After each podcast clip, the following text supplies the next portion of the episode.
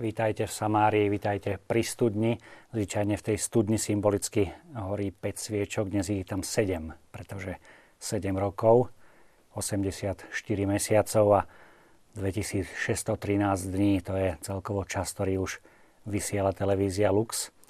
A ja som rád, že moje pozvanie do Samárie k tej symbolickej studni prijali tí, ktorí stáli pri zrode televízie Lux a v súčasnosti takisto jej venujú pomerne veľa času, energie a veríme, že aj takých osobných modlitieb, pretože ak by to nebolo Božie dielo, tak tá ľudská námaha by bola už dávno skrachovala. Takže dovolte mi, drahí televízni diváci, aby som spolu s vami privítal medzi nami predsedu Konferencie biskupov Slovenska, zároveň biskupa zodpovedného za masovo-komunikačné prostriedky v rámci katolíckej cirkvi, otca Stanislava Zvolenského. Vítajte. Dobrý večer. Je medzi nami aj Martin Lišák, ktorý už dlhé roky je tým, ktorý vedie Lux Communication, jedného z partnerov televízie a takisto toho, ktorý sa od začiatku pri zrode televízie. Vítaj, Martin. Požehnaný, dobrý večer. Moje pozvanie prijal aj ďalší člen televíznej rady za Lux Communication, režisér Marek Poláček. Vítaj, Marek. Ďakujem, dobrý večer. No a som rád, že prišiel medzi nás aj predseda televíznej rady monsignor Tibor Hajdu. Vítaj, Tibor. Pekný požehnaný večer. Ďakujem. Samozrejme, ak sa chcete, drahí televízni diváci, zapojiť do našej diskusie, chceme dnes rozprávať o tom, čo sa podarilo, aká je súčasnosť a možno aj troška nám predostrieť tú odvahu mať víziu televízie Lux.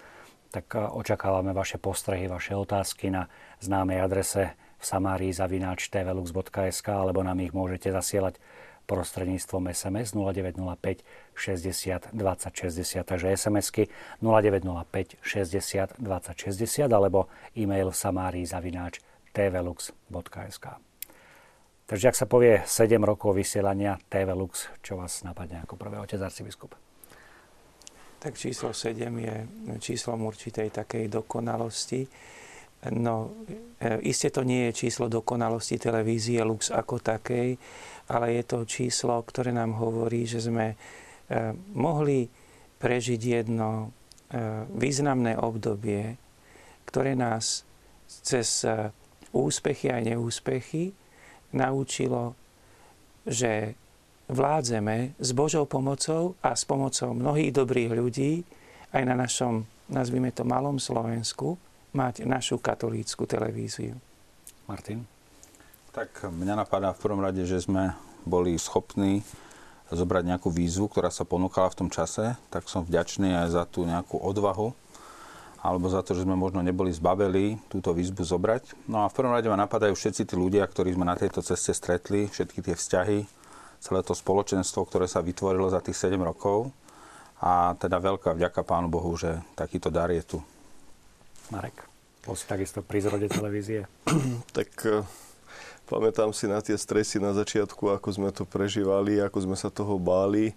Aj na tie prvé roky, ako sme to rozbiehali. A strašne rýchlo to ubehlo. Sa sám čudujem, že už to je 7 rokov.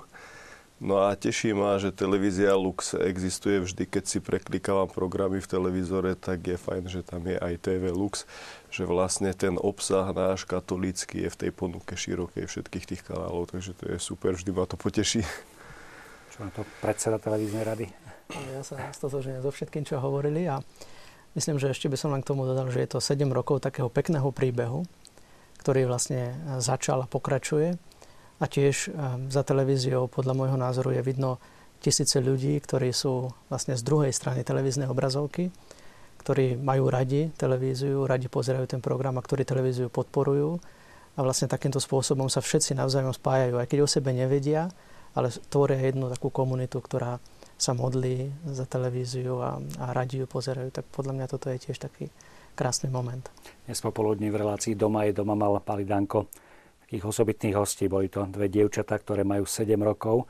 Možno až tam si človek tak uvedomí, že čo je to 7 rokov, keď videl tie dievčatá, ktoré už bez problémov komunikovali na kameru a vlastne sa narodili tak, ako sa zrodila televízia. Takže mnohí ľudia, ktorí nás možno aktívne teraz pozerajú, možno majú 14-15 rokov a nemôžu si pamätať tie začiatky. Skúsme tak pripomenúť troška, že ako to celé vznikalo, tento projekt. Ten konkrétny deň, keď na to sa pýtaš, tak z 3. na 4. ja si pamätám, že to bola Prebdená noc s Ferom Majdom, dneska je technický riaditeľ televízie, tak pamätám si, jak na Potvoru proste nič nefungovalo do poslednej chvíle. Boli prehádzané polsnímky, stále bola komunikácia s tým providerom internetovým a pamätám si to teda, že ako jedna prebdená noc v takom strese, ale vo veľkej pokore, že keď to takto začína, či to vôbec bude celé potom tie roky fungovať. Čiže začalo to veľmi pre mňa už ten konkrétny okamih veľmi tak ťažko. No ale samozrejme predchádzali tomu dlhé mesiace a roky príprav. Tak čo sa týka tej televízie, tak myslím si, že tak intenzívne to boli také 3-4 mesiace, kedy sme už vedeli odhadnúť taký budget alebo ten rozpočet na ten prvý rok, že koľko asi potrebujeme zamestnancov, s akými skromnými technickými prostriedkami začíname.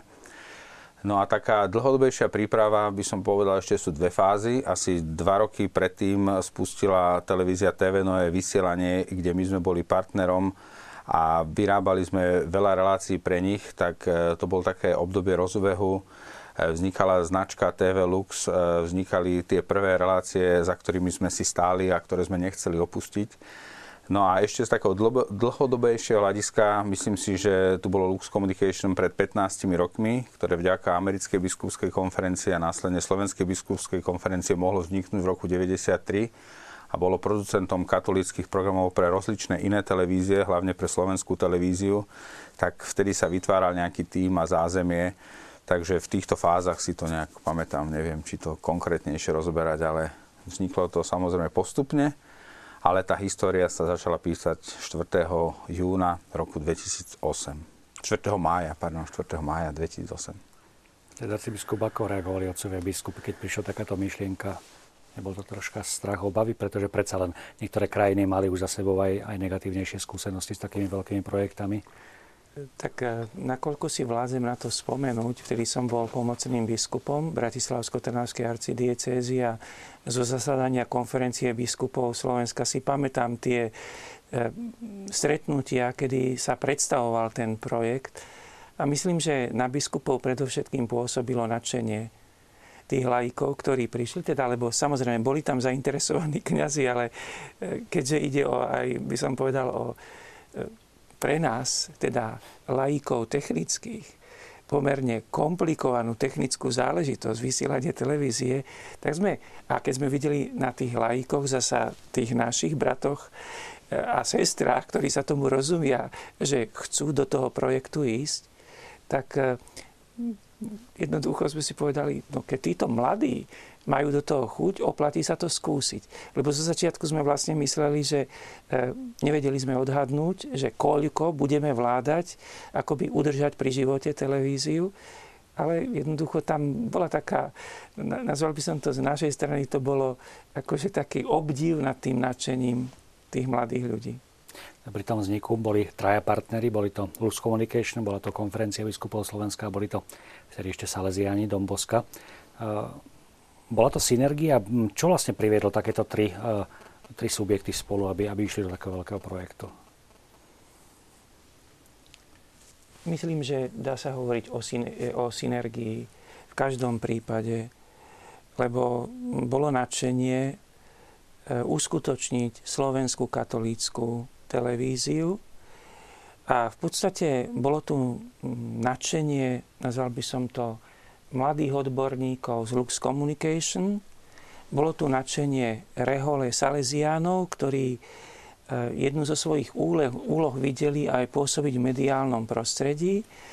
A bola tu akoby konferencia biskupov Slovenska, ktorá cítila akoby radosnú povinnosť pripojiť sa k tomuto nadšeniu. Takže išlo o teda synergia, akoby súhra, spolupráca troch subjektov, ktorí mali chuť pokúsiť sa uskutočňovať postupne projekt katolíckej televízie. Marek, pre režiséra bola to výzva, alebo to bolo skôr niečo, že tak teraz už nebudem až tak slobodný v tej tvorbe?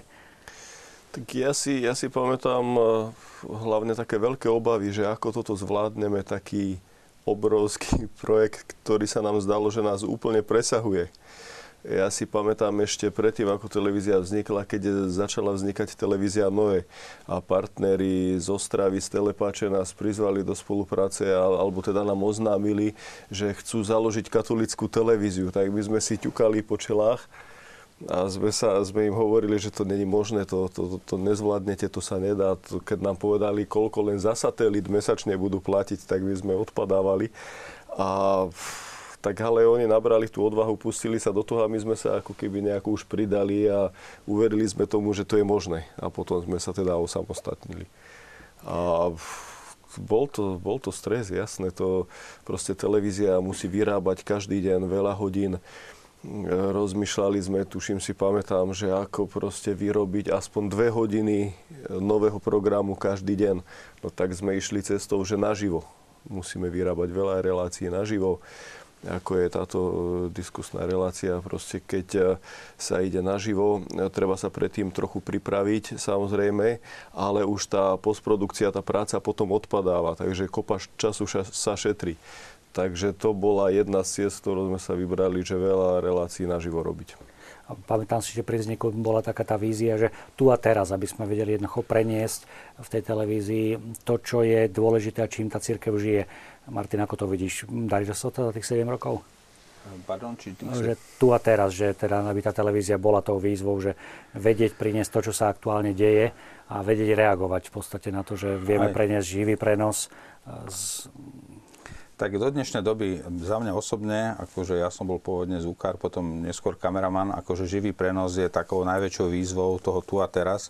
Čiže v podstate z celého programu to mám najradšej, lebo vlastne čo človek povie, alebo čo sa stane, to už sa neodstane. A prináša to takú atmosféru tej tvorby.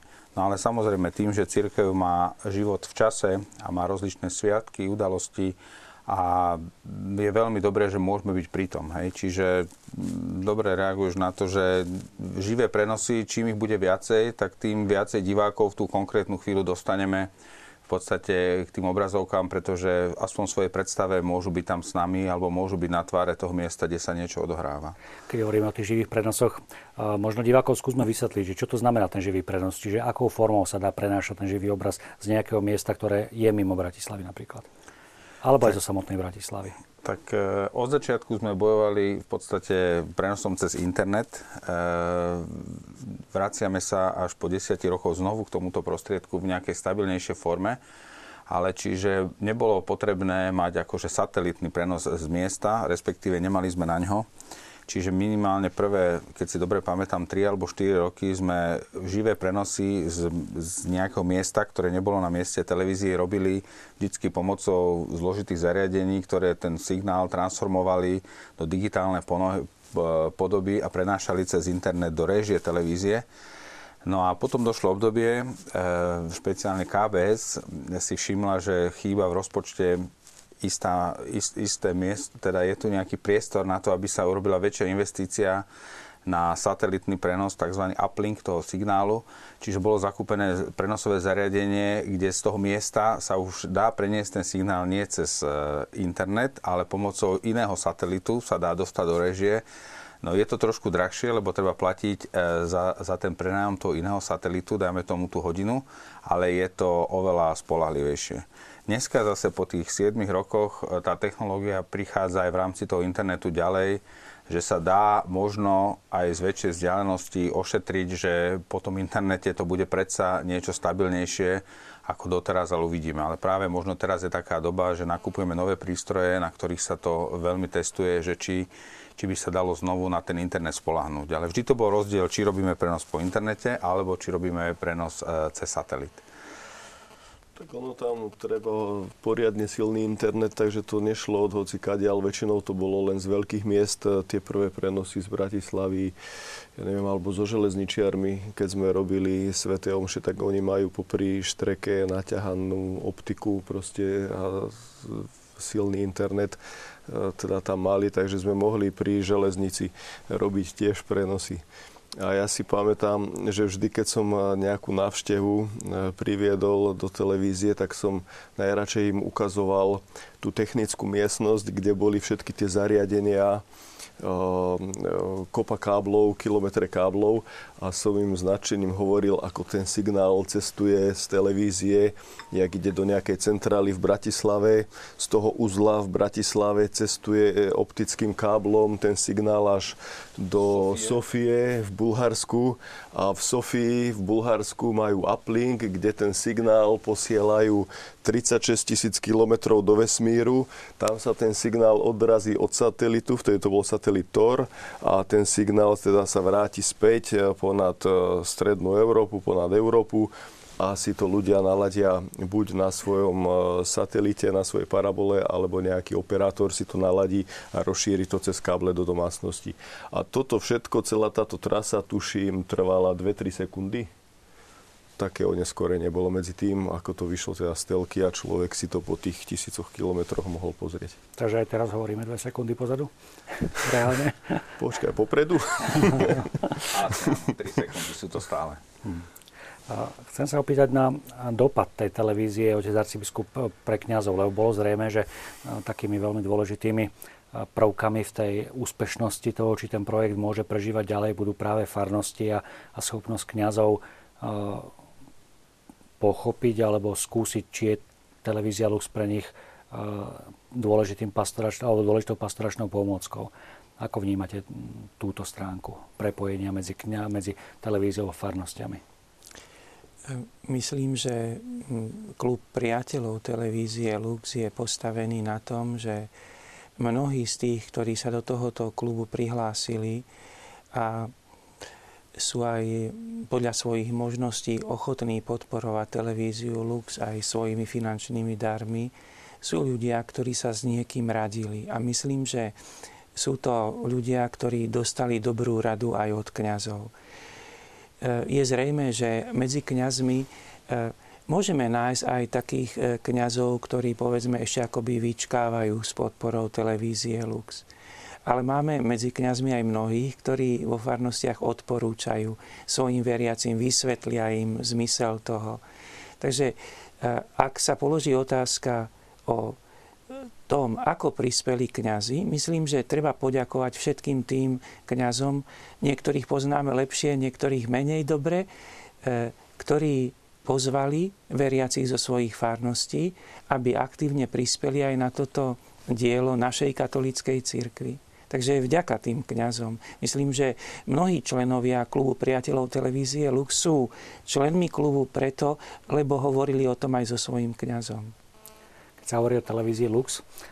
Je tam jedno pomenovanie, ktoré v rámci televízie Lux je pomerne zrejme, ale diváci možno až tak nevnímajú. Je to práve televízna rada. Čo je to, otec Tibor, televízna rada? Televízna rada to je také, by sme povedali, odborné pomenovanie, ktoré vlastne označuje jeden z dvoch takých hlavných riadiacich orgánov televízie Lux.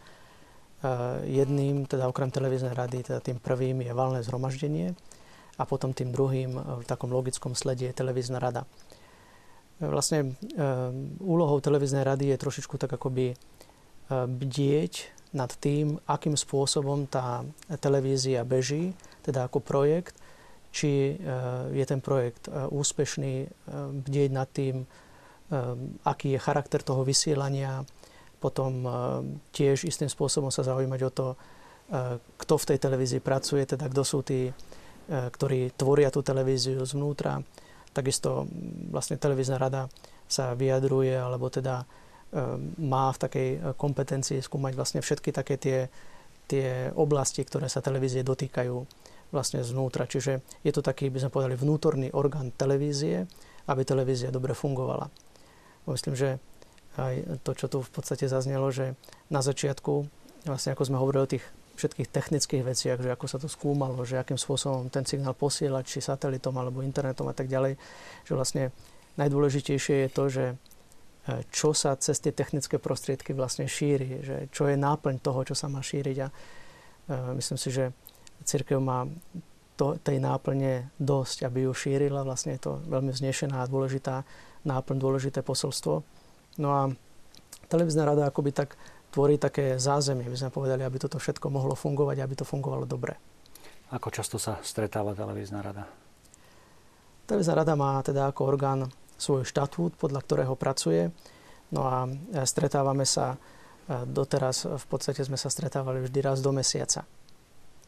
Celkovo je možné povedať, že aj vďaka tomu, že teda to stretanie je také pravidelné, že je možné reagovať pomerne pružne a hlavne teda, ak sa niekto pýta na to, ako sú využívané, povedzme, prostriedky televízie, ktoré dostáva, takže je to aj toto forma určitej také zábezpeky a záruky?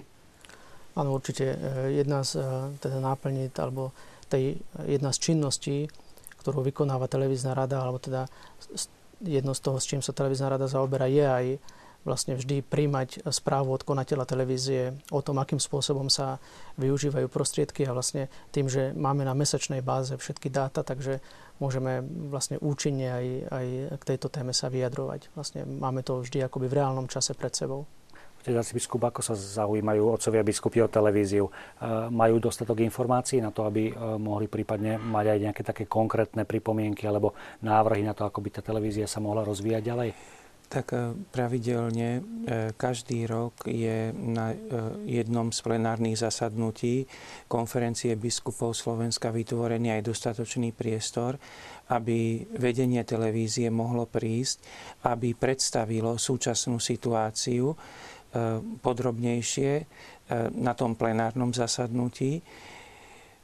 Situáciu aj hospodársku, teda povedzme, že aké prostriedky sú k dispozícii, s akými sa dá do budúcnosti rátať. A potom samozrejme aj zámery. Lebo v tej televízii musíme to tak ako priznať, že v skromnosti je aj, myslím, že naši televízni diváci to tak vidia, že robíme to, čo vládzeme urobiť za tie prostriedky, ktoré máme k dispozícii. Všetci by sme si želali, aby bol bohatší program, aby sme mali možno dokonalejšie vysielania, také ešte, nazval by som to relácie, ktoré budú svojím spôsobom nás ešte viacej obohacovať, filmy, ktoré budú zaujímavé, teda bohatú ponuku. No, na druhej strane zasa v skromnosti musíme povedať, že áno, koľko vládzeme z tých prostriedkov, ktoré sú k dispozícii. A konferencia biskupov je raz do roka v podstate o tejto situácii informovaná, že sú všetci biskupy informovaní a počas roka kedykoľvek, mohli by sme povedať, reprezentuje v tej oblasti materiálnej konferenciu biskupov predseda ekonomickej rady konferencie biskupov, ktorí pravidelne spolu s ekonomkou konferencie biskupov majú prístup a môžu teda hodnotiť aj, tak povediať, hospodárenie televízie Lux. Ako je dôležité pre ďalšieho partnera Communication vidieť, sledovať ten vývoj, pretože ten projekt by nikdy nevznikol, ak by to nebola pomerne veľká investícia zo strany spoločníkov, ktorí zakladali televíziu. Ale tam bola predsa len tá vízia, že tá televízia môže fungovať len za predpokladu, že budú ľudia, ktorí budú ochotní prevziať na svoje plecia postupne stále viac a viac tie náklady, ktoré televízia nevyhnutne potrebuje k tomu, aby vysielala, vyrábala programy. Ako to vnímate v Communication? Tak priznám sa, že keď sme robili ten počiatočne nejaký projekt a ešte keď boli Salesiáni partneri, tak sme mali vymyslený ten mechanizmus nejak na 3 roky a v podstate sme boli milo prekvapení, že na Slovensku sú stále ľudia, ktorí sú ochotní podporiť takéto dobré dielo. Ten taký rozpočet dneska ho vieme posúdiť z hľadiska 7 rokov a ja to považujem za veľký zázrak a bol by to pre mňa taký nedostatok, neviem, či pokory, alebo nerozumné si myslieť, že vieme, kam je to možné, dajme tomu potiahnuť v rámci nejakého horizontu 10-20 rokov, lebo vieme, že tá skupina ako keby je limitovaná a ten rozpočet niekde ako skončiť musí. Dnes sa v podstate vraciame v tom rozpočte niekde na začiatok, kedy sme mali ako keby to financovanie nastavené, by som povedal, z vlastných peňazí a dnes sa vraciame k tomu, že tie peniaze sú už od darcov plus samozrejme stále ešte veľký príspevok konferencie biskupov Slovenska. Takže berem to skôr v takej pokore, rozvahe a múdrosti, že ako by sme to nastavili, aby tento projekt isto prežil a prinášal požehnanie do ďalšieho obdobia. Ale tak vieme sa, myslím, pozrieť tak 3 roky dopredu, že ako by sme to vedeli udržať, ale ďalej neviem. Ja to posúdiť, priznám sa. A čo to znamená náklady na televíziu? Vieme to povedať, že mesačne, čo stojí televízia? Áno, môžeme to vyčísliť, lebo v podstate všetky tie činnosti, ktoré sa v televízii vykonávajú, vieme vlastne určiť, akú majú hodnotu. No a dnes vieme povedať tak súhrne, keby sme sa na to pozreli, že vysielanie televízie, vlastne tak, ako to diváci dnes vidia na svojich obrazovkách ku dnešnému dňu, tak televíziu stojí mesačne, alebo teda náklady mesačné sú zhruba niekde na úrovni asi 80 000 eur, čo je teda dosť vysoká suma. A teda viem z našich zasadnutí televíznych rád, keď sa vlastne stretáme a rozprávame o týchto veciach, aj o veciach rozpočtu a financií, že musíme byť v tomto veľmi zodpovední a veľmi ako tak precízne držať vlastne výšku toho rozpočtu, lebo televízia je veľmi dynamický mechanizmus. Ako hovoril otec arcibiskup, že vlastne všetci by sme boli radi, keby mohla smerovať k väčšej dokonalosti v mnohých veciach, mať viac zamestnancov, produkovať viac programov. Možno smerovať k dokonalosti v tom, že treba vysielať menej programov v repríze a viac nových programov produkovať a tak ďalej. K tomuto sme nejakým spôsobom prirodzene vedení všetci, aj ľudia, ktorí pracujú v tej televízii priamo, ktorí ju tvoria. A je to určite také nebezpečenstvo, ktoré by nás zvádzalo akoby robiť príliš veľké kroky dopredu. Ale v tejto veci musíme byť veľmi opatrní a ísť vlastne veľmi pomaly a veľmi zodpovedne, aby sme nevykročili nad rámec vlastných možností. Preto teda musíme byť akoby v tomto veľmi pozorní, že držať ten rozpočet mesačne, aj teda ako som hovoril, tých 80 000 zhruba stojí jeden mesiac vysielania, ako ho vidíme, čo je teda nie málo prostriedkov. Musíme sa starať o to, aby každý mesiac tie prostriedky boli k dispozícii. Dobre, čo je z toho najväčšia suma? Je to výroba programu, alebo je to vysielanie? Myslím, že však to by ste asi mohli technicky povedať, že ako to je s vysielaním. Myslím, že najväčšia položka z toho mesačného rozpočtu je práve tá technická časť. To znamená záležitosť satelitov, tých komunikačných trás. Potom veľmi dôležitá je tiež aj položka zamestnancov televízie a teda položiek tých, by sme povedali, že personálnych nákladov, v ktorých je započítaná vlastne aj výroba programu, lebo v podstate sú to tí zamestnanci, tí pracovníci televízie, ktorí tvoria ten program. Takže toto sú také dve najhlavnejšie a najväčšie časti. Teda tá technická časť a potom tá vlastne ľudská časť. Keď zoberieme, Marek, sa páči. Že, keď som sa pýtal konateľa, koľko presne na tie financie a na tie náklady, tak povedal, že keby televízia vysielala stále iba čiernu, takže nič by sa tam nevysielalo a pracoval by tam iba jeden človek, tak aj tak by tá televízia stála 30 000 eur mesačne.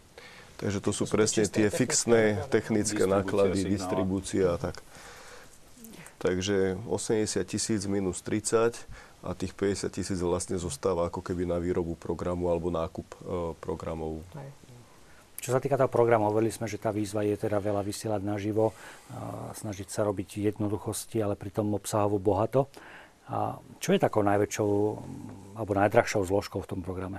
Martin, ty asi si pri tom programe tak najbližšie. Tak najdražšou zložkou, ako myslíš, konkrétnu reláciu, alebo... No, alebo čo z tých programov, ktoré vysiela televízia Lux, je finančne najnáročnejšie? Tak najnáročnejšie by bolo, myslím, že vysielať hrané, by som povedal, filmy, ale v histórii, myslím, Lux Communication, ktoré sme ponúkli televízie, sme mali len 7-dielny taký dramatický príbeh, alebo takú sériu hraných filmov, tak tam rádovo ten jeden diel stál taký 3-4 000 eur. Čiže to sa dá považovať za najdrahšie, že nejakých, dajme tomu, 20 minút programu stojí takúto horibilnú sumu. Hej? Tak to napríklad ešte v dnešnej dobe televízia nie je na tom tak dobre, že by sme si vôbec dovolili na televíznej rade navrhnúť, že poďme robiť nejakú sériu hraných príbehov, ktoré isto by sa v našom prostredí našli a robili by sme to radi.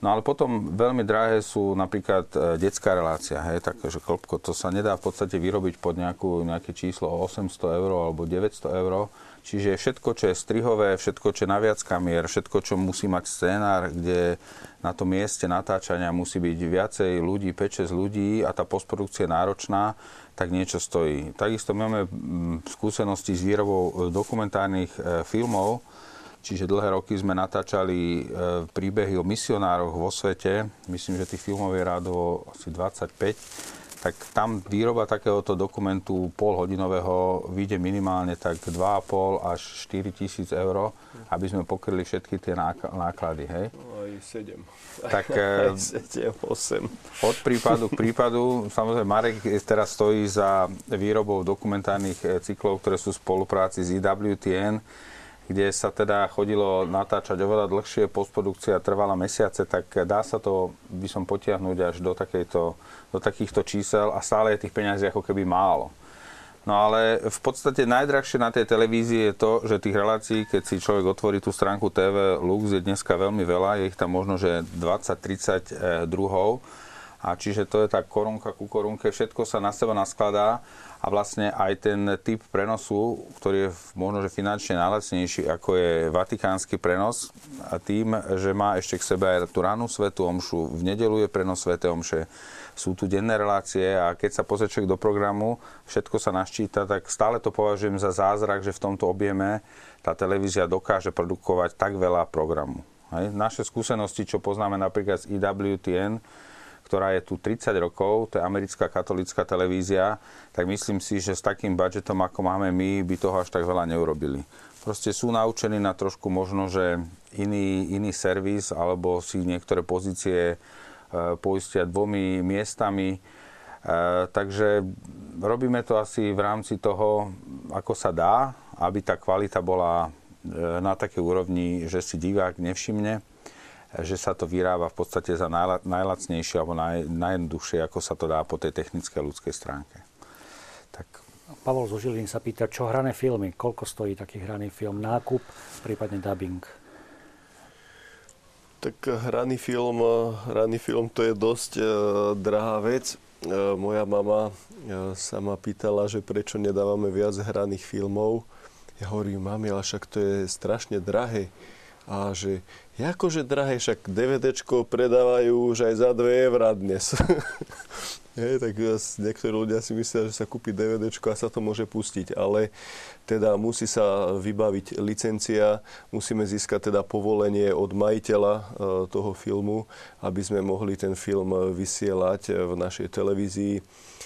Väčšinou takéto povolenie stojí niekoľko tisíc eur. Záleží, či nám to dovolia 2-krát pustiť, alebo 10-krát.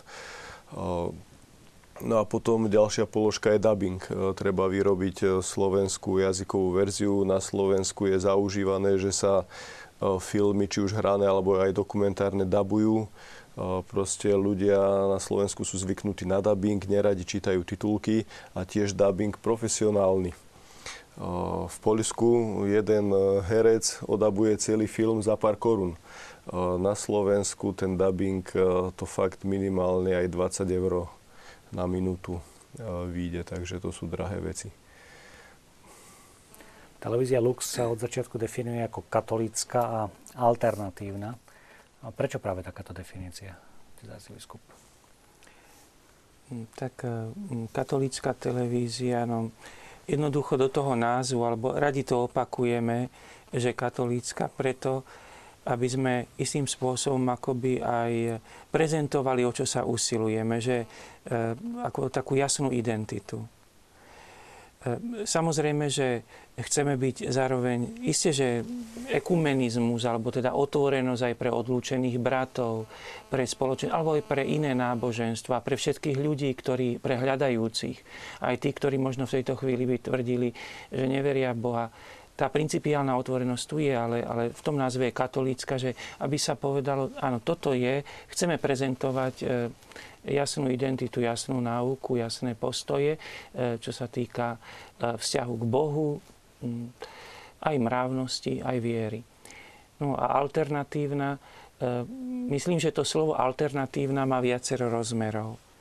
V každom prípade, že jedným z tých rozmerov je, že chceme poskytnúť ako v množstve toho, čo sa ponúka, chceme poskytnúť ako inú možnosť, aby aj tí, ktorí možno ešte nie sú tak hlboko presvedčení katolíci, aby mohli cez túto televíziu nejak sa priblížiť k náuke cirkvi. tak to je jedna z toho významu tej alternatívy. Že prečo alternatíva? Tak ako keď bolo tu spomenuté, že dnes patrí k nášmu životu, že máme veľa programov, keď človek jednoducho pozerá tie programy a zistí, áno, toto je tá alternatíva, teda tá jedna z tých možností. A my chceme byť prítomní ako aj v tom medzi tými programami, aby sme boli prítomní nielen v spoločnosti, nazvem to akoby fyzicky, ako teda ľudia, bratia a sestry, že žijeme tu v tejto spoločnosti, ale aj keď sa v mediálnom svete, keď sa pozerajú, že áno, je tu alternatíva aj katolíckej, možnosť katolíckej televízie. Aby človek v podstate vedel, že keď šťukne na televíziu Lux, že čo tam nájde. Keď šťukne na nejaký športový kanál, vie, čo tam nájde. Keď pri dokumentárne filmy vie, čo tam nájde. Takže u nás aj na začiatku si pamätám, že boli veľké debaty, či napríklad nemáme púšťať prírodopisné filmy na televízii Lux. Ale to sa teda zamietlo, že prírodopisné filmy si pozrú ľudia na inom kanáli, u nás by mali teda nájsť ten duchovný a katolícky obsah. Čiže nie je cieľom televízie Lux, aby povedzme divák sledoval od rána do večera tú televíziu, ale možno tá alternatívnosť je aj v tom, že na hodinu, na dve, aby mohol v podstate načerpať určité alternatívy, ktoré inde nenájde ten program. Aj my nikdy nevieme, že kto, v akom rozpoložení a kedy si tú televíziu zapne. Možno nejaký neveriaci človek sedí v debkách doma a fakt preklikáva, nudí sa a zrazu ho tam osloví nejaká jedna myšlienka z nejakej kázne, alebo ja už neviem, z nejakej inej relácie. A tá myšlienka v ňom začne pracovať a začne narastať a možno tomu človeku zmení život. Dúfame, že sa takéto veci dejú. Možno by nevošiel do kostola, ale práve v tej intimite, tej domácnosti, že prepne a počuje niečo, čo by nikdy nemal šancu počuť. Áno, práve dnes som pozeral jeden scenár, ktorý pripravujeme do dabingu v televízii a bol tam spomínaný práve tento príklad, že v Amerike jeden muž, ktorý teda žil rôznym spôsobom života, tak si na chvíľku prepol úplne náhodne na Madre Angeliku a ona bola vtedy ešte v tom okamihu po tej ťažkej príhode, ktorú mala, že mala oko zalepené a tá prvá reakcia bolo, že pirát, ako srandičky a ona vtedy som stíchola, počul som vetu, ktorá povedala a to zmenilo môj život. Čiže zdá sa, že naozaj, že Boh môže pôsobiť aj takouto formou, teda biskup. To je zrejme. Nakoniec však práve dobro tých médií je v tom, že môžeme zopakovať Božie slova aj s pomocou médií. A samozrejme, kto ich počuje, to Božie slovo v podstate je účinné, dotkne sa srdca. Tieto prípady, ktoré sa spomínajú, že nám niekto povie, ako sa ho to dotklo, nám potvrdzuje len to, čo principiálne veríme, lebo my sami vieme, že ako sa nás tie slova dotýkajú. A práve aj v tom je, myslím, že to zaujímavé na televízii, že keď niekto aj prepína kanály, myslím, že aj tá mentalita správania, treba len moderátorov, hneď upúta. Možno povedia, že aký skromný moderátori, ako to jednoduchšie pôsobí. Ale viete, práve v tom je to možno, že aj to, že niekoho, že ale zrazu zistí, že rozprávajú o veciach, o ktorých sa v inom programe neodvážia rozprávať. Preto, lebo je možno ten obsah komplikovaný. Možno hovorí o nejakých veciach, ktoré, nazval by som to, treba mať na to odvahu, treba mať na to pokoru. Akoby ukázať aj tie stránky života a nebáť sa toho. No, takže aj v tomto vidím tú že je to tá alternatíva k tomu ostatnému. Samozrejme, že niekedy musíme, jak nám to aj niekedy tak aj povedia, že áno, že možno ten výzor je taký skromnejší oproti tým nádherným iným televíziám, ale naši diváci, ktorí hovoria, viete, a tí verní diváci, je v tom krásne potvrdenie ich múdrosti, že ako ich ten lesk iných televízií nezaslepí, no, prepáčte, že teraz možno je troška také silno povedané, že nezaslepí, ale neočarí natoľko, že by neprepli aj na televíziu Lux. To je krásne. V tomto smere, tiež keby sme to ešte akoby ďalej rozviedli, tak pre mňa osobne je takým veľkým svedectvom napríklad služba, taká pokorná služba, lebo nechcem to nazvať teda len prácou, hoci aj práca je vznešené slovo, ale ešte skôr by som povedal, že pokorná služba tých, ktorí tvoria televíziu, tých vlastne zamestnancov televízie. Lebo to sú ľudia v podstate, ktorí majú nevšedné schopnosti, veľké schopnosti, ktoré by uplatnili vo svete kdekoľvek, v inej televízii, možno lepšie platení by mohli byť. A oni zotrvávajú pri tomto projekte, robia ho radi, robia ho s nadšením a ešte aj akoby v takej radosti vydávajú svedectvo, čo teda mne osobne je to veľkým povzbudením a som si istý, že pri rozličných akciách, kde je televízia Lux a je teda prítomná s nejakým stánkom, kde je klub, teda stánkom klubu priateľov a podobne, že tí ľudia, ktorí tam sú, tak, ktorí sa stávajú vlastne tvárou televízie, okrem teda tých moderátorov a tí, ktorí sú v štúdiu aj vonku medzi ľuďmi, tak podľa mňa oni vydávajú veľmi krásne svedectvo o tom, že stojí to za to vlastne akoby pracovať v tomto projekte, ohlasovať vlastne to posolstvo, ktoré je jadrom celej televízie, namáhať sa, vlastne dať svoje schopnosti do tohto projektu. Podľa môjho názoru toto je jedna z takých veľmi krásnych, akoby jeden z veľmi krásnych momentov, ktorý je tiež treba oceniť. Jeden z následovanejších programov je Ranná svätá omša, ktoré sme sa od začiatku bavili, teda či má miesto na obrazovke. Ako vnímate dnes práve tento typ programu? Ja za seba poviem, ja som trošku taký nočný typ, veľakrát chodím spávať neskoro, tak sa mi niekedy stane, že napríklad stanem až o 7:30. A možno sú jedna z prvých myšlienok, ktoré poviem aj Pánu Bohu, že vlastne poďakujem, že možno, že v túto chvíľu videlo možno, že na Slovensku 30-40 tisíc ľudí Rannú svätú omšu, ktorú ja som možno, že prespal, ale vlastne aj to, že sme mali tú milosť byť na začiatku tohoto projektu, a že každý deň sa táto omša slúži a má svojich divákov, pretože tie reakcie sú veľmi veľké, tak je požehnaním a je nejakým takým zadosťučinením, že to celé malo zmysel. Čiže ja som veľmi vďačný aj to, že to otcovia biskupy dovolili, lebo na začiatku boli trošku také debaty, že či to nebude ako keby vyháňať ľudí z kostolov, pretože mnohí ľudia chodia denne na svätú omšu do kostola.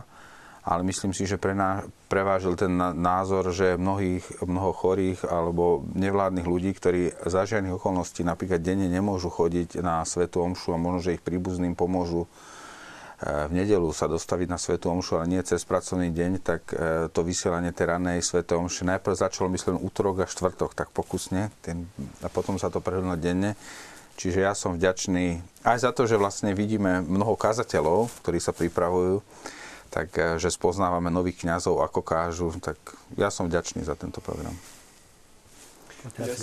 Ja si pamätám, otec arcibiskup, keď ste prišli kaplnku ešte v Mlynskej doline televíznu posvetiť, tak to boli tiež také začiatky, aj čo sa teda týka zariadenia tej kaplnky, tak sme tam mali obyčajný stôl a si pamätám takú nejakú vašu reakciu, alebo možno až zdesenie, že jaký je ten oltár nízky. Lebo možno teda asi oltár ako by mal byť asi vyšší, jak normálny stôl, ale teda potom sme to prerobili, ale tiež tie začiatky boli aj v tomto také. Tak samozrejme, že to sú také milé spomienky, že nevždy aj tie podmienky aj na slávenie svätej omše boli tak, nazvime to, dokonale, ako máme to v našich kostoloch, kde je, povedzme, do toho investované tak viacej. Ale možno ani toto nie, viete, pre mňa vždy, alebo teda pre kňaza, pre biskupa je to, že aby svätá omša bola slávená čo najdôstojnejšie. Ale myslím si, že čo je zaujímavé je to, že keď pozorujeme, lebo samozrejme aj pre nás je prekvapenie obľúbenosť svätej omše. A rozmýšľame, že viete, jednoducho musíme si odpovedať aj my, prečo je tá svätá omša obľúbená.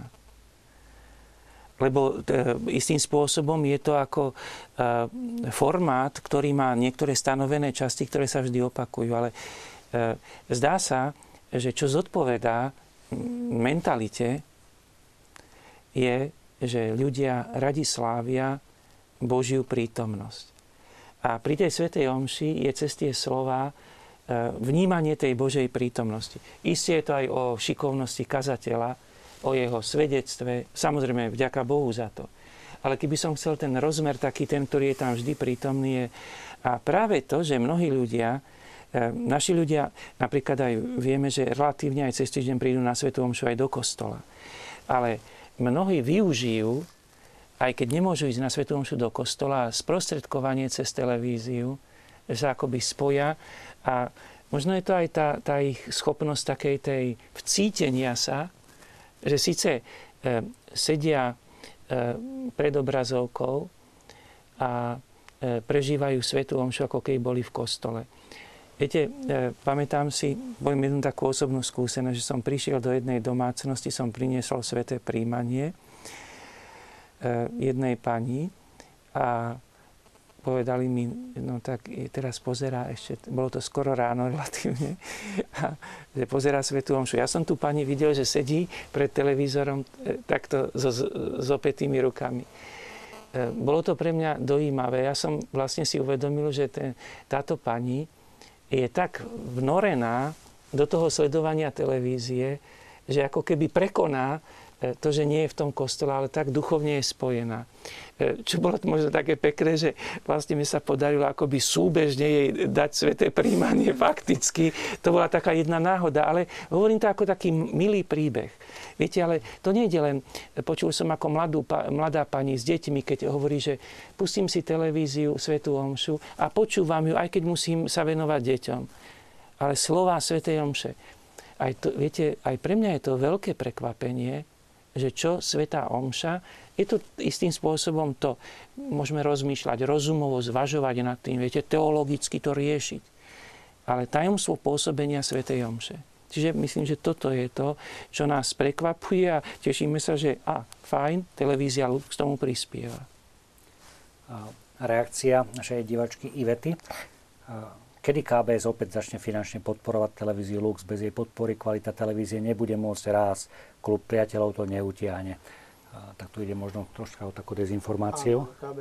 KBS neprestala podporovať televíziu Lux. Od začiatku ju podporuje a v tejto podpore zotrváva. Čo teda z pohľadu televízie Lux je veľmi priaznivý postoj konferencie biskupov.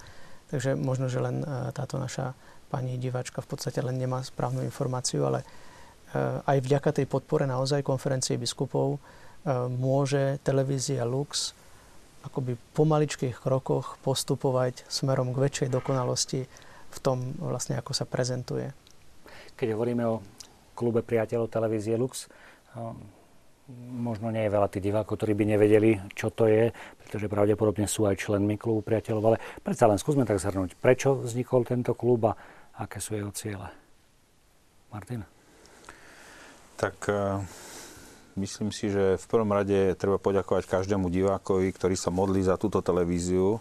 A pre mňa osobne je každý klubista aj človek, ktorý sa modlí a v podstate je účastný na tom spoločenstve televíznom. No, samozrejme, že tá televízia musí mať svojich zamestnancov a distribúciu signálu, ako sme hovorili. Takže prirodzene, keď ten človek je členom toho spoločenstva a je nejakými, by som povedal, vtiahnutý do toho celého diania, tak prirodzene sa aj pýta, ako môže konkrétne pomôcť, tak začne na tú televíziu prispievať. No a od začiatku táto vízia bola takou hlavnou víziou, ako je tento projekt udržateľný. Hej. Čiže pre mňa je to klubista je ten, ktorý tú televíziu podporuje modlitbou a samozrejme aj finančným prostriedkom, ak vládze. Takže je to pre nás možno to najzácnejšie spoločenstvo, pretože sme si istí vlastne, že je to divák, ktorý naozaj sleduje a ktorý s tou televíziou tak cíti, že jej pomáha. No. Dnes v klube priateľov myslím, že okolo 16 000 členov. Áno, 16 300 členov má klub priateľov, čo je krásne číslo. A ja by som sa pridal k tomu, čo bolo povedané ešte možno, že s tým, že ono títo členovia klubu, aspoň takto vnímam, že všetci tí, ktorí sú ochotní teda pristúpiť akoby k tomuto projektu televízie, takže sa stanú členmi klubu. Podľa môjho takého pohľadu sú viac ako len diváci, že vlastne sú to ľudia, ktorí sa nejakým spôsobom podieľajú na poslaní tej televízie. Už tým, že trebárs nie je im ľahostajné, že televízia je tvoje. Potom modlia sa za ňu. Je veľmi veľa cenných svedectiev, krásnych listov, kontaktov s tými klubistami, ktorí hovoria, akým spôsobom sa prinášajú obety za televíziu, modlia sa za televíziu. Potom je veľa členov, ktorí sa rozhodnú aj teda materiálne prispieť. Aspoň nejakou malou finančnou čiastkou pravidelne každý mesiac podporia. Vďaka tejto podpore vlastne klubistom môžeme dnes povedať, že v priemere máme akoby finančnú podporu od členov klubu mesačne niekde na úrovni 60-65 000 eur. V priemer hovorím, lebo sú niektoré mesiace, kedy príde trošku viac, niektoré mesiace, kedy príde menej, ale myslím si, že to je krásna podpora a za to je treba, aby sme poďakovali všetkým tým, ktorí sú ochotní sa zrieknúť trošku z tých svojich financií v tom smere, že ich obetujú na takýto dobrý cieľ, vlastne, aby televízia mohla vysielať a teda sme za to vďační, oceňujeme to a sme radi, že stále viac a viac ľudí sa pridáva. Máme nádej, že v budúcnosti sa bude pridávať ešte viac ľudí. Že ten zástup tých klubistov, tej širšej televíznej rodiny, teda televízie Lux, sa bude aj ďalej rozrastať a že tých klubistov bude viacej. Tak my ako kresťania, my sme aj povinní ohlasovať evanjelium a dobrú zvesť, nie? A vlastne ten klubista, keď prispeje na tú televíziu a umožní teda vysielanie tej televízie, prispeje k šíreniu toho posolstva a tým pádom vlastne on ohlasuje to evanjelium tiež cez tú televíziu. Je účastný na tom ohlasovaní. Práve to je to, že je to viac ako len divák, že je to človek, ktorý pristupuje priamo a je účastný. To je na tom krásne.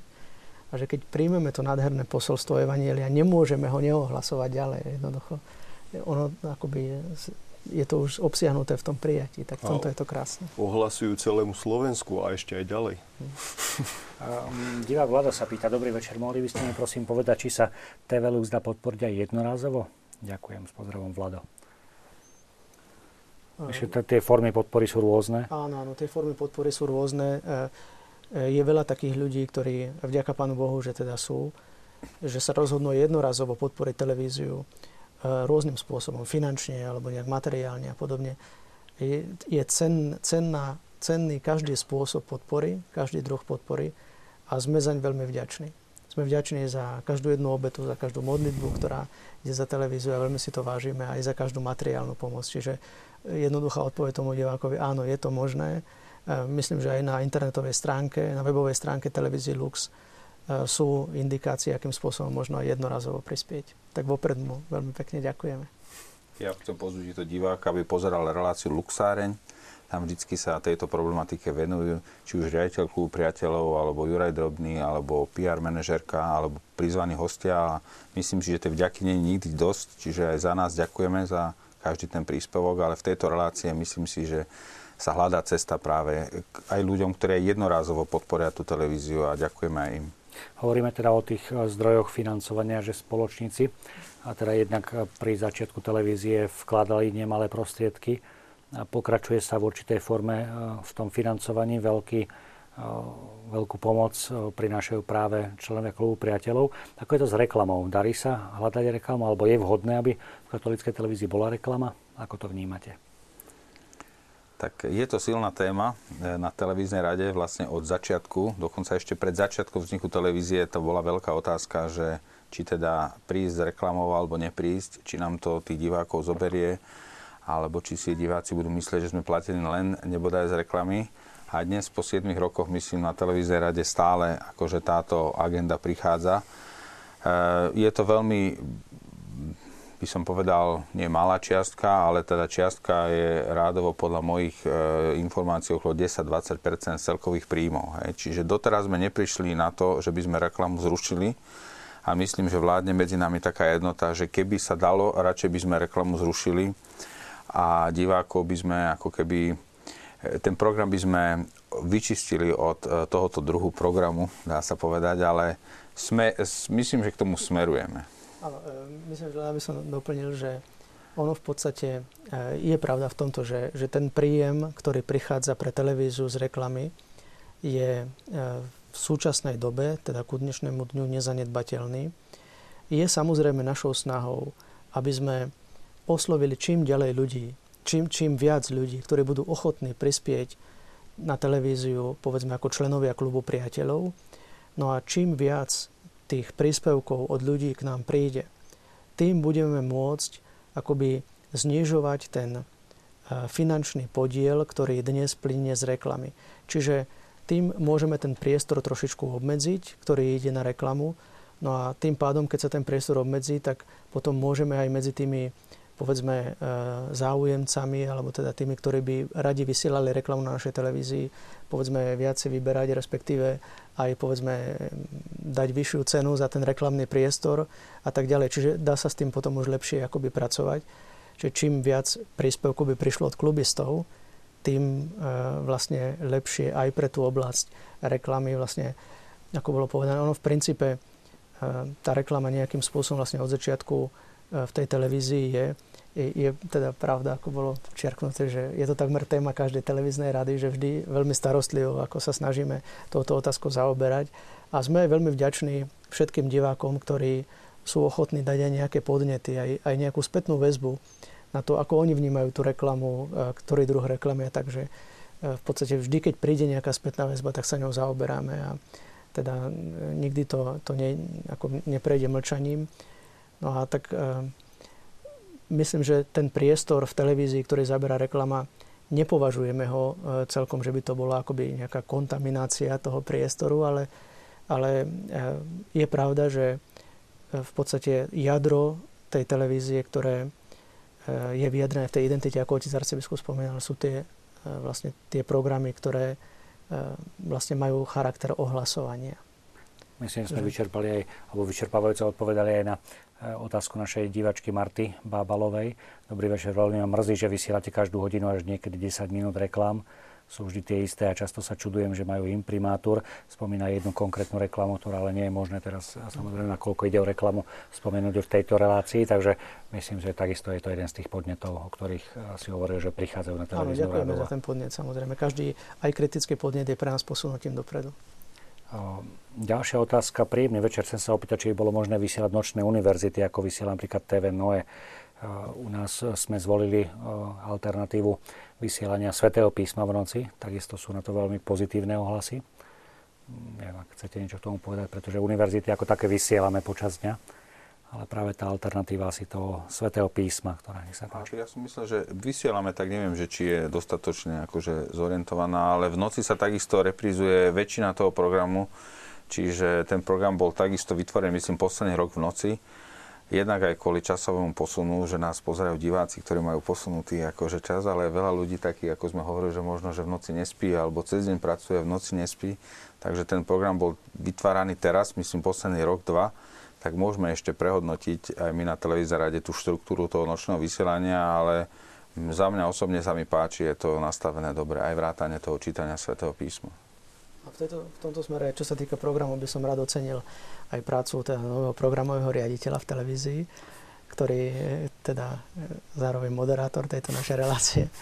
V tom smere, že aj čo sa týka programu, vlastne tej skladby programu, že myslím si, že aj vzhľadom na to, aké sú hlasy divákov, že je tam určitý posun a myslím si, že každý takýto podnet je tiež dobré, aby sme sa znovu zamysleli nad tým a pozreli si to.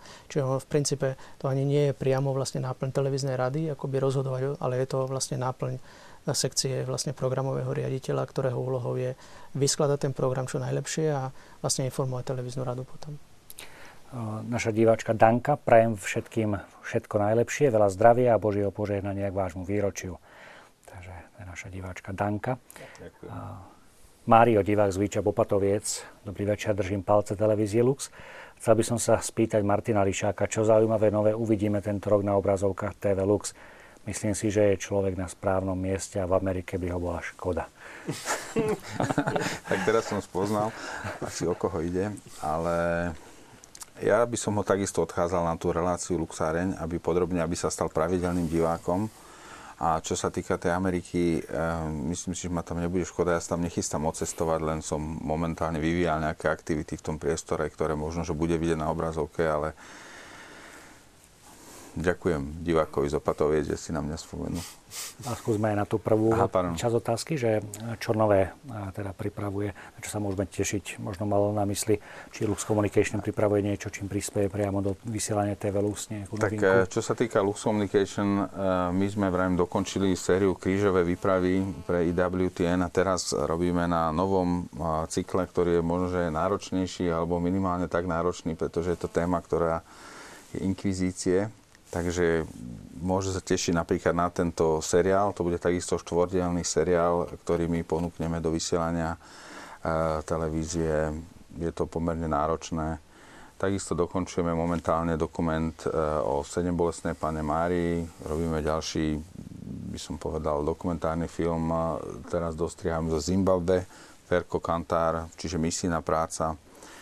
Čiže čo sa nás týka robíme takú bežnú našu činnosť v rámci dokumentárnych filmov. Radi by sme ponúkli hraný film, ako pred 2 rokmi sme robili film Pán Ježiš na návšteve o chlapcovi, ktorý ide na prvé sväté príjmanie, jeho otec je alkoholik, ale nechystáme z hľadiska toho, že musíme do iných projektov investovať žiaden hraný film momentálne. Tak. Možno už mám doplniť, že aj televízia Lux priamo chystá nejaké nové relácie, ktoré by mali teda od septembra potom prísť na televízne obrazovky. Takže myslím, že o tom budeme hovoriť, či už v Luxárni, alebo v ďalších vydaniach. Televízia Lux to nie je len Bratislava, ale má svoje pobočky v Banskej Bystrici, v Prešove. Teda snaží sa zachytiť celé územie Slovenska. Ako vnímate túto úlohu, alebo túto výzvu, aby to naozaj nebola televízia, ktorá sídli len na jednom mieste? Otec arcibiskup. Tak to je samozrejme, že základná výzva, že televízia Lux chce byť pre celé Slovensko.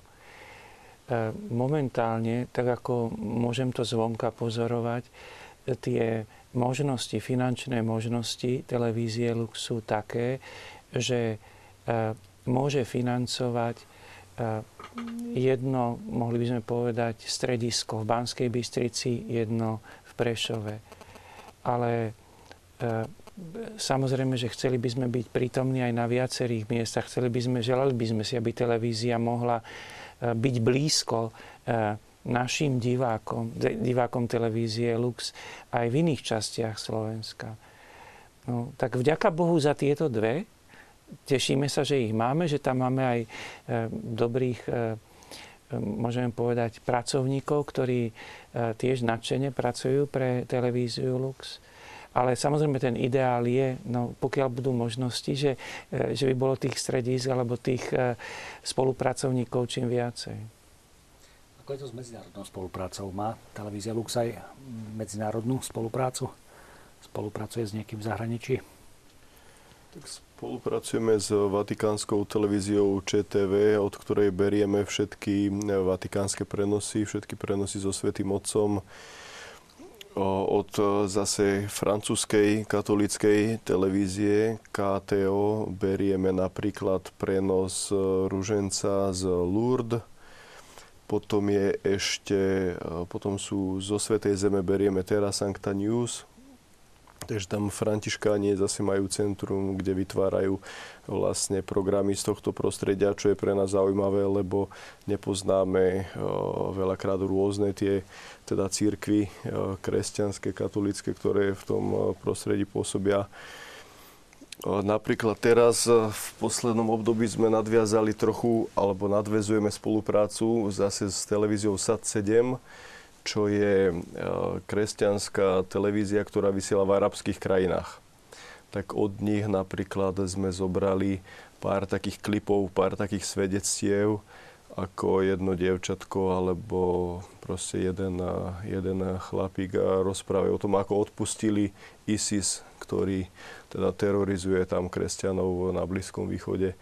Takže od nich snáď budeme preberať viac vecí, možno aj s nejakým ich moderátorom by sme spravili nejaký rozhovor. No a samozrejme existuje strašne veľa partnerov, čo sú producenti, od ktorých berieme či už hrané filmy alebo dokumentárne filmy. To sú desiatky partnerov po svete, od Ameriky cez Európu. Keď sa tu už spomínali tie Spojené štáty americké, ako je to na tento kontinent, Martin? Ty asi budeš mať najviac prehľad. Spomínal sa IWTN, vieme, že Fader Terek je takou zaujímavou postavou slovenského filmárstva ako takého, nielen slovenského. Tak my ako Lux Communications sme vznikli najprv vďaka Americkej biskupskej konferencie, ktorá vyčlenila nejaké prostriedky v podstate pre Slovenskú biskupskú konferenciu, ktorá zase dala dôveru zo pár lajkom, čiže to je rok 93. A možno už od tohto času veľakrát je tu nejaké prepojenie, je tu väzby práve s americkým prostredím. No a v americkom prostredí je veľa Slovákov, ktoré buď hovoria, alebo nehovoria po slovensky, ale ten internet v podstate dáva veľké možnosti sledovať aj náš program, čiže už aj v minulosti počas tých 7 rokov sme zachytili veľakrát, že máme divákov aj tam. Čiže momentálne sa angažujeme v tomto prostredí, že by sme sa pokúsili vytvoriť tam takisto nejaké produkčné centrum alebo aspoň nejaké občasné možnosti produkcie programov z prostredia amerických Slovákov pre televíziu Lux.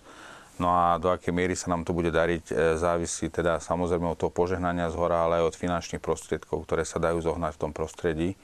Ale ja osobne si myslím, že je tam veľký potenciál. A takisto sa máme kde čo pozrieť možno aj tu po Európe, že by sme mohli možno, že v budúcnosti robiť napríklad z Rumunska, kde máme Slovákov, alebo aj na misiách, ako máme v Bruseli, alebo v Zürichu, alebo v Mníchove. Myslím, že je stále ešte katolícka misia, že mohli by sme sa pozrieť do komunít Slovákov, ktoré žijú krásny život v zahraničí, ale stále sa cítia byť Slovákmi. Čiže možnosti sú tam, ale... Myslím, že tie plány sú naozaj ďaleko siahle a sú veľmi rozsiahle. Ja by som ich aj videl v takom kontexte, že vlastne bude veľmi dobré, keď k tomuto projektu a k týmto plánom pristúpi akoby čím viac ľudí, ktorí budú ochotní akoby nás podporovať a naďalej, aby sme aspoň niektoré z týchto krásnych plánov mohli zrealizovať.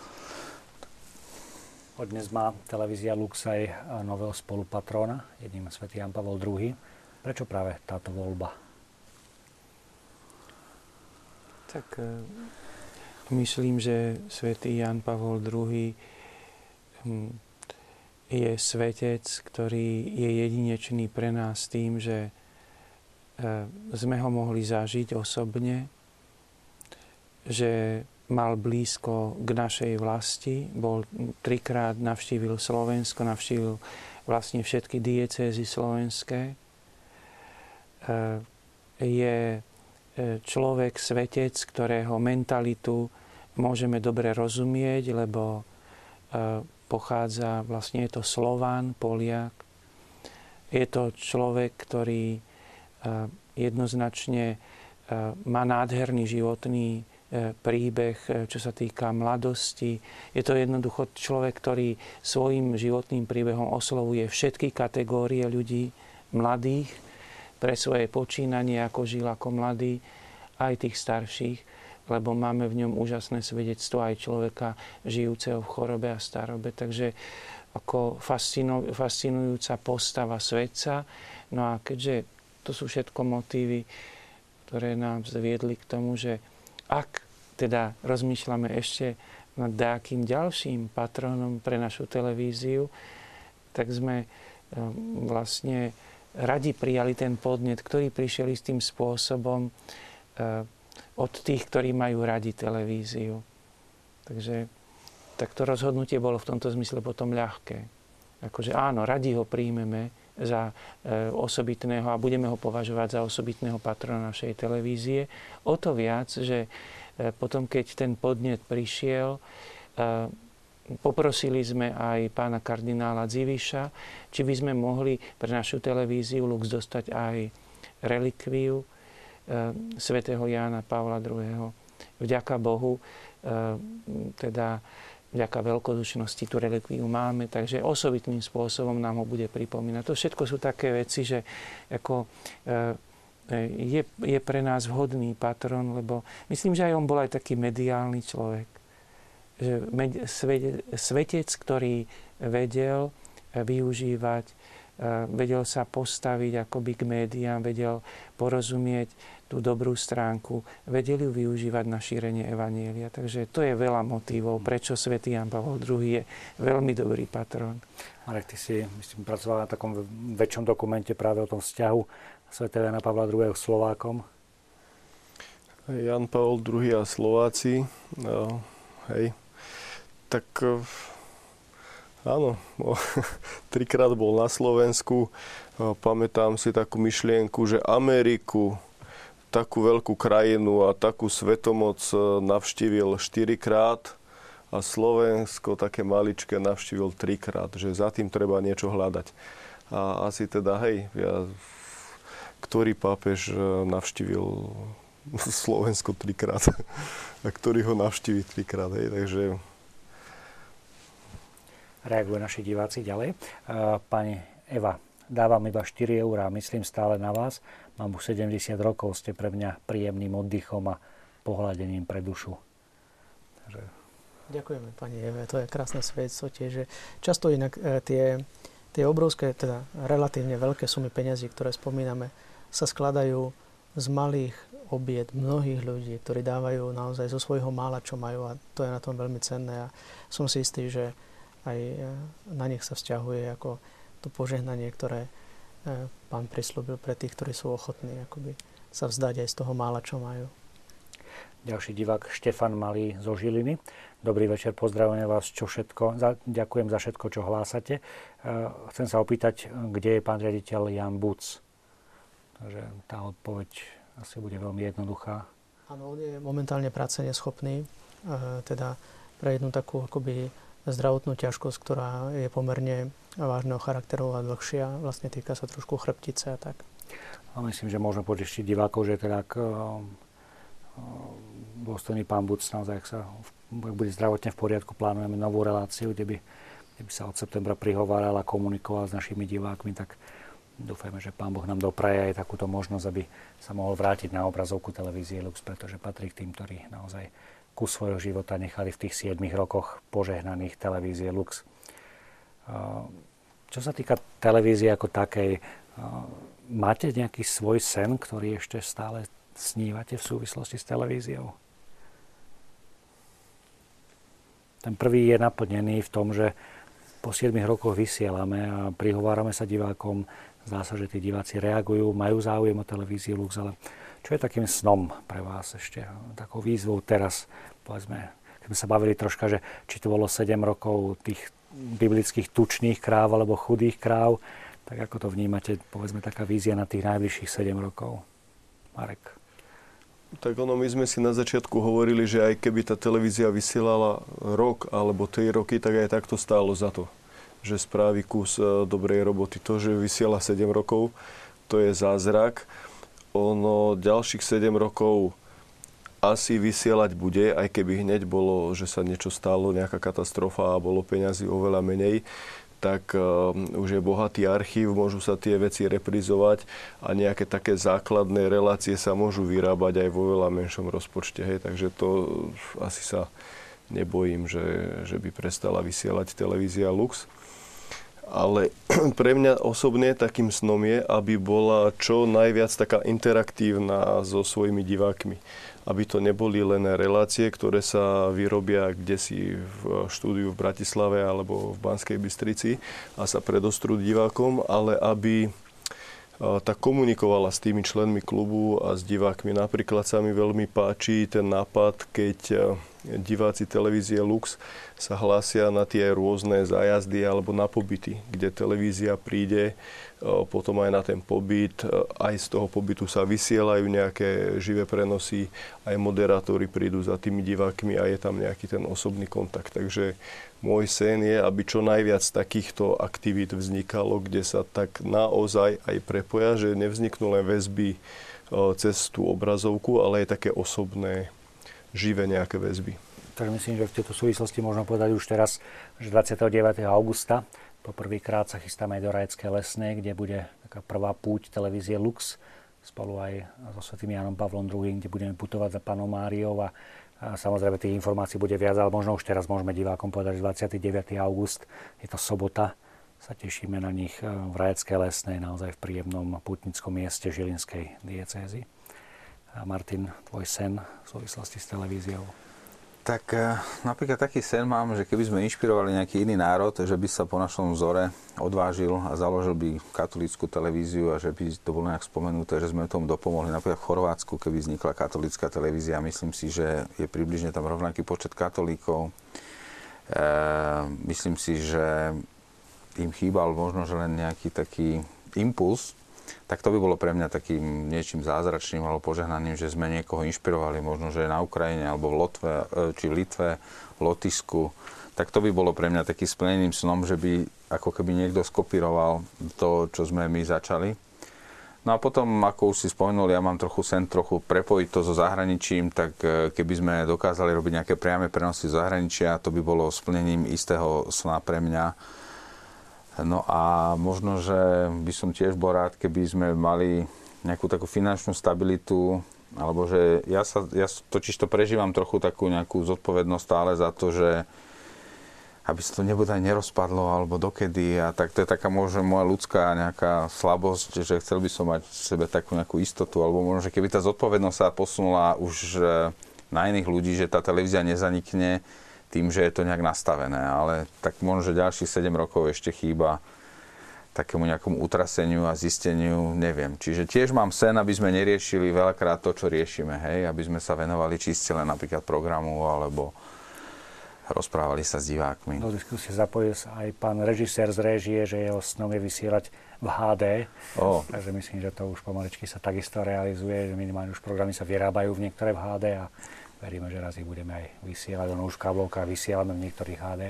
Takže, otec Tibor, čo je ten snom? Ja som len tak jednoducho, akože keby sme boli ako televízia Lux, takou, keď sme hovorili, že alternatívou, tak takou vyhľadávanou alternatívou, ktorá akoby je schopná ľuďom sprostredkovať krásu toho Božieho posolstva. Aby ju ľudia radi vyhľadávali a aby ju radi prijímali, aby ju nachádzali vždy v programe televízie Lux. Ďakujem, otec arcibiskup. Tak... Možno pre mňa tých snov by bolo viacero, ale jedným je tiež to, že aby sa televízia Lux stala takou televíziou pre čo najširší okruh divákov, katolíkov. A aby mohli sme svojim programom, aby mohol byť pripravený taký program, ktorý osloví rozličné skupiny, či mladších, či starších. Takže akoby môj sen je zdokonalenie, prehlbenie programov, ktoré sa vysielajú v televízii Lux a snáď aj rozšírenie vysielania dobrých filmov, lebo jestuje aj, myslím, že medzi tvorcami filmov vo svete jestuje jedna síce asi možno menšinová skupina, ktorá vytvára filmy vysokej kvality aj s náboženským obsahom, či v minulosti, či v súčasnosti. Potom jestuje aj skupina, ktorá vytvára filmy s veľkým hodnotovým obsahom, ktorý úplne zodpovedá posolstvu Svätého písma, ale kúpiť práva na tieto filmy a urobiť dubbing je naozaj akoby pomerne finančne náročné, ale radi by sme boli, keby raz sme mohli mať tie prostriedky, že by takéto filmy pravidelne mohli ísť v našej televízii ako alternatíva k filmom, ktoré na iných televíznych kanáloch idú. Tie SMS-ky, maily sa stále sypú, čo je znakom toho, že aj relácia je sledovaná, že televízia je sledovaná. Prišiel z Českej republiky, srdečne blahopřejeme k vašemu vysílání, děkujeme za to, co děláte. Máme tu ďalšie SMS-ky. Veľa Božích milostí, požehnania do budúcnosti všetkým pracovníkom televízie Lux. Bohu vďaka za vás. Veľmi som spokojná, je to vyvážené, nemám čo vytknúť. Samozrejme, sme vďační za kritické ohlasy, ktorým sa nevyhýbame, radi o nich rozprávame. Chcem vám poďakovať za to, že ste si našli aj dnes čas, za to, že si ho nachádzate počas určite mnohých iných úloh, ktoré plníte v živote a že aj vďaka vám teda televízia Lux môže existovať, že môže napredovať ďalej. Takže ďakujem vám ešte raz a teším sa teda na pravidelné stretnutia aj niekedy na budúce, možno práve v relácii v Samárii. Takže ešte raz ďakujem a príjemný večer.